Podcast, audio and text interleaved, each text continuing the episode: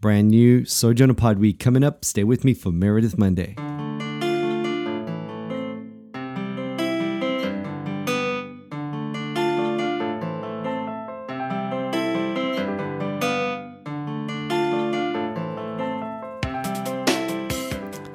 All right, so let's kick it off. Um, let me just say before I start, actually, that um, I have got my mic levels a little bit lower than normal, and that's because uh, something crazy is going on next door with a lot of kids and a trampoline and uh, maybe even a demon possession, it sounds like.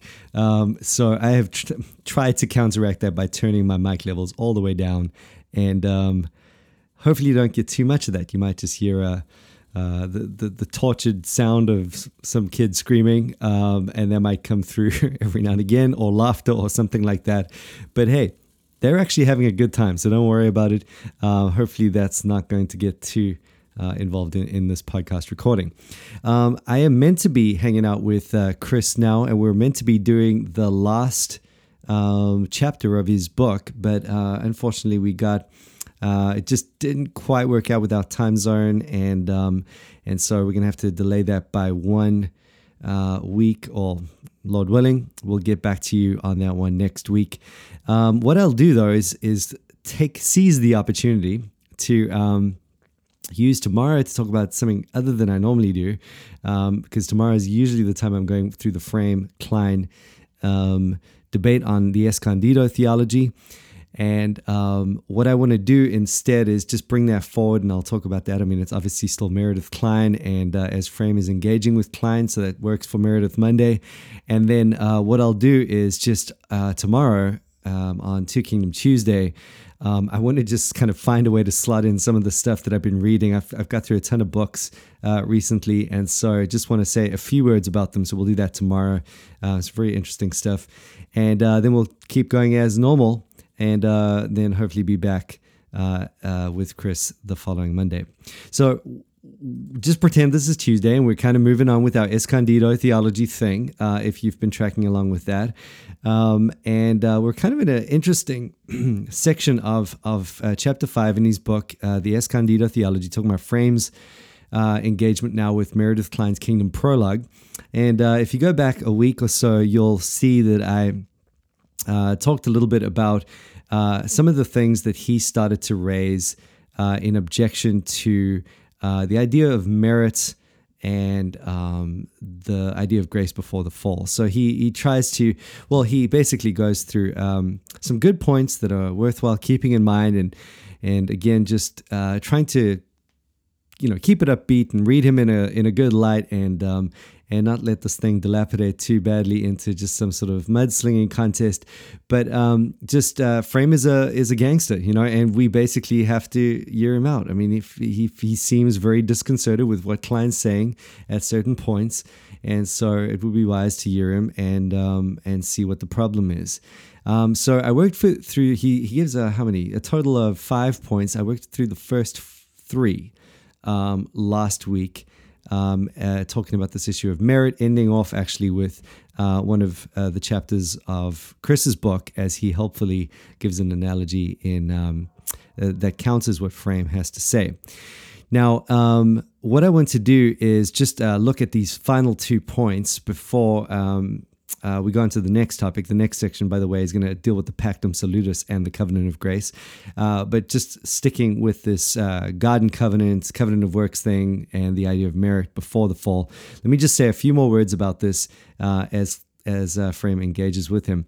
Um, both of these, I ended off last time by talking about a, a, certain kind of drum that I'm going to probably be beating over and over again, um, uh, a certain uh, message that's going to come through again and again. And I think, as I said last time, this gets at the bottom of what's being missed at certain turns by Frame's critique and um, is helpful, perhaps even to just lessen the tension between what they're saying and even see some sort of uh, way forward.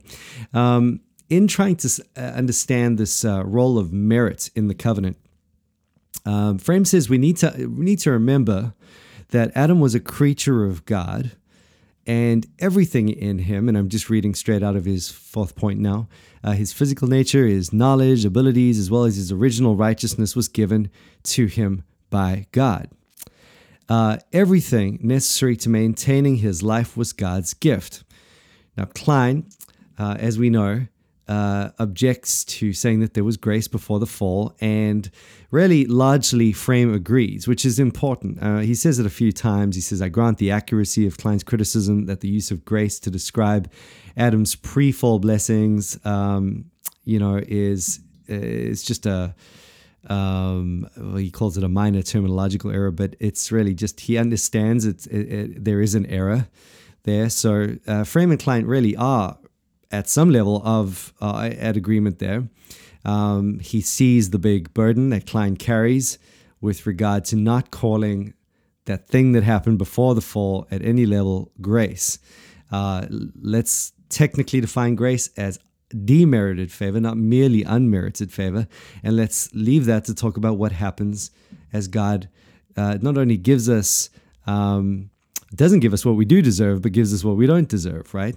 and um, and so uh, you know frame gets that so let's uh, leave that there frame's burden though is just to go well listen um, that's all good and well it's just that we don't want to be understanding that there is um, uh, no kindness and no blessings and no uh, benevolence of God uh, that in some sense i mean man does not he does not uh, maybe he's just trying to leave the sticky language out of it. It's just that he hasn't earned it you know? So he's put in the garden he has all these blessings he has uh, everything just kind of uh, helping him along. He hasn't earned any of that.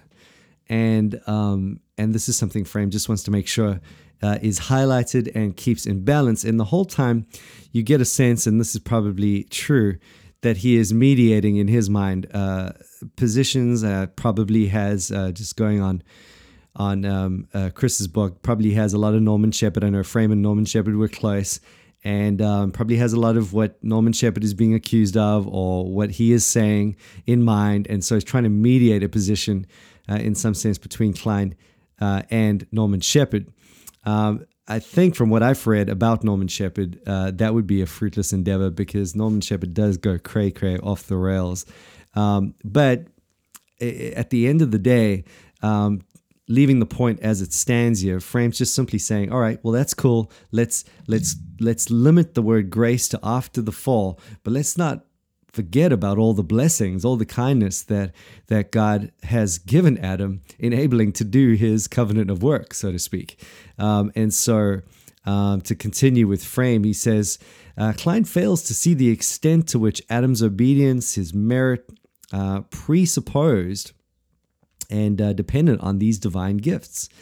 Um, now, of course, we all know uh, Kline does allow for uh, what does he call it? Div- divine love or uh, beneficence or um, you know anything a condescending mercy, uh, or maybe not mercy, but condescending, um, a con- an ontological condescension, kind of ontological grace, as it were. But uh, soteriologically, uh, grace is, is Kline is emphatic, is limited to something demerited after the fall. So again, um, uh, Frame saying Kline in that sharp distinction is perhaps not giving enough account to the way in which God has given um, Adam everything that that was virtuous in him. Uh, he says Adam could not have been virtuous if God had not created him with the gifts of the divine image. So, had Adam successfully completed the probation and there had been an award ceremony to honor that achievement, let's say, uh, Adam surely would have glorified God, not himself. Um, he would have testified that he could have done nothing apart from God's good gifts, gifts given to him in the absence of any merit or uh, desert on his part. So, in that sense, there's a kind of continuous theme even after the fall. Um, I mean, now when we get to heaven, of course, we're going to be saying, by God's grace alone. And Frames acknowledging that while that that's you know it wouldn't have been the case for Adam to to make the, quite that statement by God's grace alone. Uh, the, it's not like Adam's just going to be standing there in his lofty pride, going, "Well, I just did this my way on my own without any help from God." Uh, no, of course, Adam is going to be giving glory to God, and uh, and by God's goodness, by His good gifts, uh, has Adam come all the way. Should that have happened, of course. Um, and so again, he says, I grant the accuracy of Kline's criticism of the use of grace to describe Adam's pre fall blessings, but that, in my view, is a fairly minor terminological error. Uh, Kline's overemphasis on that issue may blind him to the vast importance of God's gifts to Adam, which, though they are not grace, see how he, he acknowledges that, are certainly unmerited and which are absolutely essential to his successful completion of his task. Now, a few things to say about that.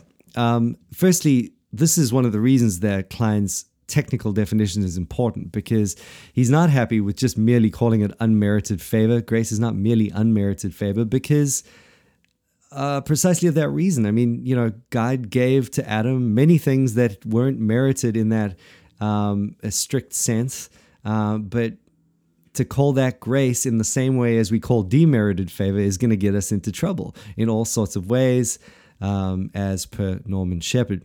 And so uh, he simply wants to keep those things uh, apart in our minds. That's not to say that Kline in any way is denying what Frame is saying. But again, to read him charitably, I mean, it, it's possible that, excuse me, um, that in an emphasis to want to keep those things apart, um, Kline is not being perhaps as balanced as he could have been in um, in uh, allowing us to realize that in fact every every moment of Adam's life was sustained uh, by God, and every part of everything that Adam did really ultimately depended on God and His goodness and uh, His. Uh, uh, his giving of him. Uh, I mean, even I just think beyond the virtue and everything, just the sustaining of every second of the universe. Um, uh, none of it. Adam couldn't have earned anything if God didn't give him the environment in which to work. I mean, there are all sorts of ways you could process it.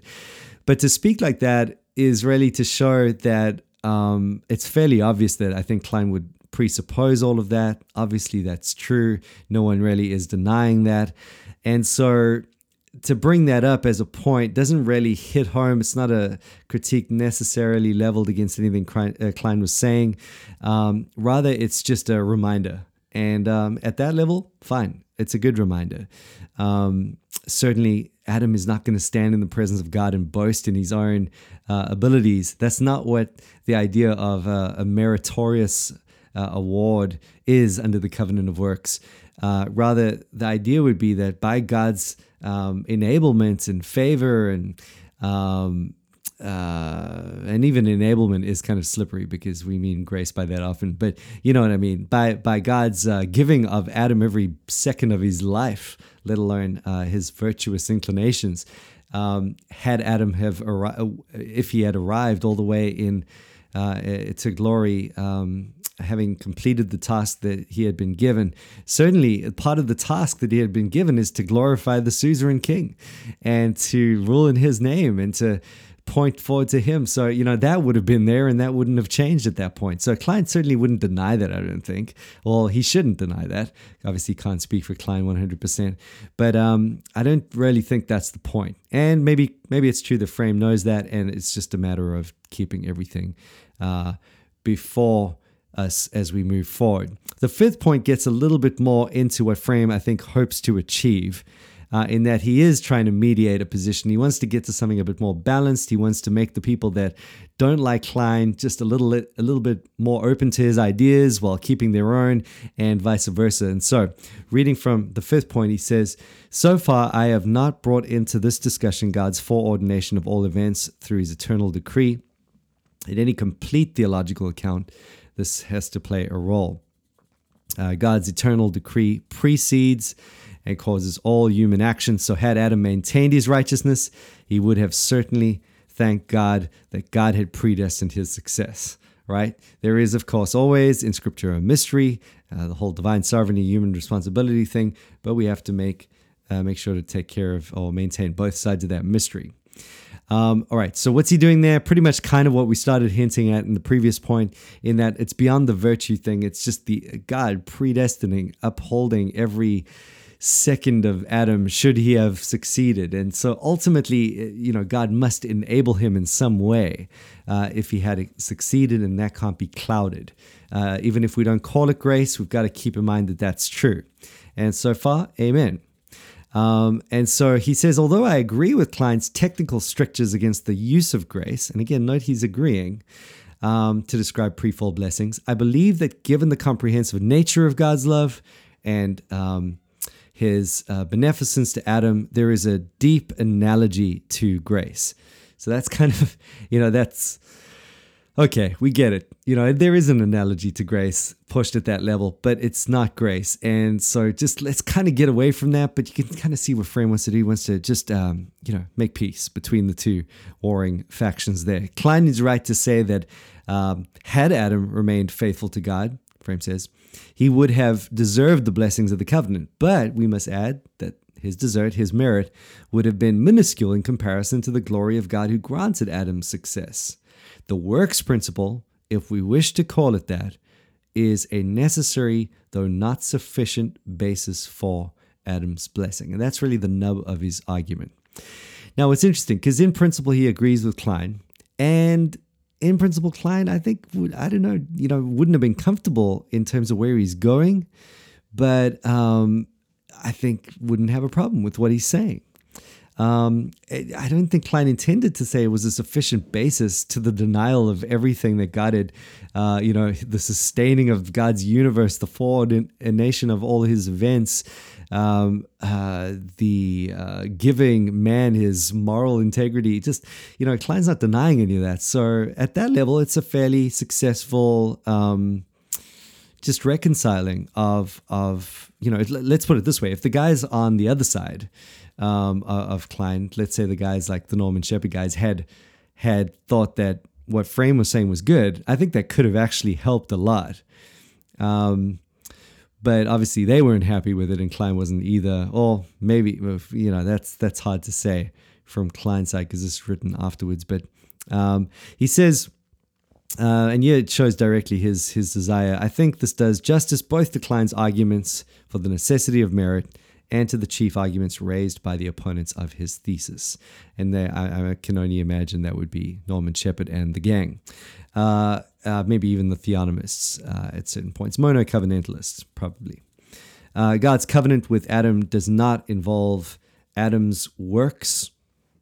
Um, sorry, got that wrong. God's covenant with Adam does involve Adam's works and merit, Frame says, but Adam's task is to be completed in an environment saturated with God's love so that ultimately the glory will go to God. See, now, one of my big things there is, and I like that, by the way, I think that's okay. One of my big things is just to, whatever you uh, apply to the one Adam, the first Adam, you should apply to the last Adam. And it's kind of just a helpful way to get it if there's going to be any problem with uh, what's being said. So if we say, well, uh, you know, there was grace before the fall, um, in the same sense that there was a grace off there was grace after the fall both had a kind of demerited favor. Well obviously you're into so, all sorts of trouble there because um, you know if you say for the first adam you got to say for the last adam and that's accusing jesus of of needing grace because he uh, you know he, he was a sinner and obviously that's a no-go area. Um, but to be fair no one's really saying that. And so uh, really at the most extreme level um, you've got the monocovenantalists who would who would simply not do enough justice to the difference between uh, what happens uh, at the fall and uh, what happens after the fall. Um, but what what uh, what Frame says here is good. I mean, it's it's it's fine. I mean, it all happens within the context of of um, a loving God who gave the Garden of Eden essentially to Adam to begin with. Um, and so he says the works principle, if we wish to call it that, is a necessary, though not sufficient basis for Adam's blessing. Um, and that's where it's, it, you know, it's like, so what I'm trying to do is show you, well, you know, insofar as it goes, totally. Get the point. It's just that it's so close to the knife edge of where we know people have gone with it, which ends up in heresy. And so that's what makes everyone nervous. And I suppose what Frame at, at the best light, uh, Frame Frame is just saying, I don't really care about that. I want to be balanced. Uh, in in the worst light, he might be saying, well, I I just don't want to turn away entirely from those other teachers, even though they have uh, clearly gone off the rails. Um, so I'll leave it to you to make that call. Uh, but he says. Um, he uh, we're just bouncing down a few uh, lines there. he says um, the question is therefore whether the phrase "the covenant of works" is the best way to describe the pre-fall covenant. And you know Murray would be involved in this um, big time, and I know that John Frame cut his teeth on uh, John Murray's uh, systematic theology, and John Murray is a great systematic theologian, uh, but uh, as we've mentioned before a few times, would kind of open the door and so many of the seeds that would eventually become the Norman Shepherd controversy.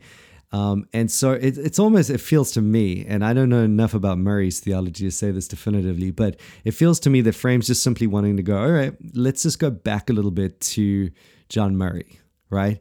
And let's just try and work with the John Murray controversy rather than the Norman Shepherd controversy. Um, and so, you know, the whole issue there do you use the what taxonomy? Do you use what uh, nomenclature do you use? Uh, is it is it about um, do you call it a covenant of works? Do you call it a garden covenant? There, you know, Murray and, and and all those guys were just basically worried that by saying works, it sounded like God was not even um, the one who would be glorified in those works. And um, at, you know, at that level, amen, whatever. It's just semantics. So remember that phrase: semantic, not substantive. Um, that's what we started off saying last time. Um, so he says that phrase may elevate the role of merit, the the, the covenant of works, at least uh, so far, to mis- mislead the reader as to its um, actual nature. I will henceforth refer to it as the covenant of creation. So, so uh, Frame makes his decision. He wants to go covenant of creation. Um, Kline actually, I think, would be okay with that just because, you know, uh, the covenant of creation and the eternal covenant of works with the Son are, are different things, but they get there for two different reasons. And um, it's it's just, you know, at that level, it's like, what do you want to emphasize? Well, I think probably soteriologically, in terms of the greater scope of the Bible, in terms of why the, the garden covenant was so important and how it reflected the covenant of works um, eternally and uh, how it pointed forward to Jesus. I think the the covenant of works label is is really helpful because it just brings that side of it right out. Um, and so I would opt for covenant of works, but you know it's a helpful thing to take on board. Um, that um, you know, in so doing, in saying that it's a covenant of works, we're not denying uh, the love of God, His uh, uh, His giving Adam everything that he had. Um, even his very life. I mean, it's kind of an obvious point, isn't it? Um, you know, every heartbeat that Adam had would be sustained by God. Uh, he didn't earn that. Uh, that was just given to him. Um, and so, yeah, I just, again, I can't see anyone in their right mind denying that point. In fact, it's in the confession. There is a reality uh, to that that we must affirm. But it's just that that's not what we're talking about. That's why it gets so cloudy. Why do we want to fight for that when that's not even the issue on the table? The issue is how was the promise to be inherited? Was it a principle of works or a principle of, of grace, as in demerited favor? Was it a principle of relying on the works of Adam uh, as he himself performed them according to uh, obedience or inobedience to, to what God had directed him in? Or it, was it a matter of Adam relying on the works of another, though he didn't deserve it? That's the real question. That's the only question. So again, it's like you got to keep your. It's helpful in that it just keeps you straight, keeps you really thinking clearly. What are we actually fighting for? Let's not overplay it. But at the same time, it, it gets things a little bit muddled if you're not careful because, I mean, we could, in a sense, just say amen to all of that. Um, it gives you the Frame gives you the impression that he's critiqued Kline, and he has and he hasn't. Um, so there's some thoughts for you with regard to the Frame and Kline uh, interaction in his book Escondido Theology. Definitely nothing to, to topple Kline over at this point. Um, nothing uh, to even challenge the system. Really, if anything, just a few things that might well file, file down a few sharp edges, uh, which maybe is a good thing anyway. Um, but so far, uh, Kline is standing, and uh, Frame's just sort of um, uh, making sure that everything is not going too um, too radical. Radical, and maybe he's reacting again to some of the Kleinians that uh, he has been exposed to, seeing what they they would have um, uh, argued for. Maybe he's re- reacting, trying to um, you know, uh, help his friends who are in the other camp out. Uh, you know, it's hard to say, but I'm not going to go there. Let's just rather read it for what it is and go. Thank you, John Frame. Appreciate it. As a Kleinian, um, I'm just going to make sure never to forget that. And um, I, I, definitely am still sold on the idea of there being merit um, uh, before the fall and a covenant of works before the fall, and this in the context of God's love and um, all part of this first covenant arrangement. So if um, uh, hopefully that's helpful to you. If you have no idea what I'm talking about at any point, maybe what will be helpful is you pick up Chris's book and go and look at uh, the first. I mean, he deals with the Norman Shepherd thing throughout, so read the footnotes there if you if you want some more info. But um, just go and uh, have a look at that book, and that'll get you right up to speed in terms of why merit before the fall and in this covenant of works in the garden is important. Um, okay, I'm going to drop it there. That's um, just some random thoughts on this uh, passage. But um, just for the sake of continuing with me as I work through this, hopefully that's helpful to you. Uh, if not, jump right over this episode. I'll see you tomorrow. Bless you.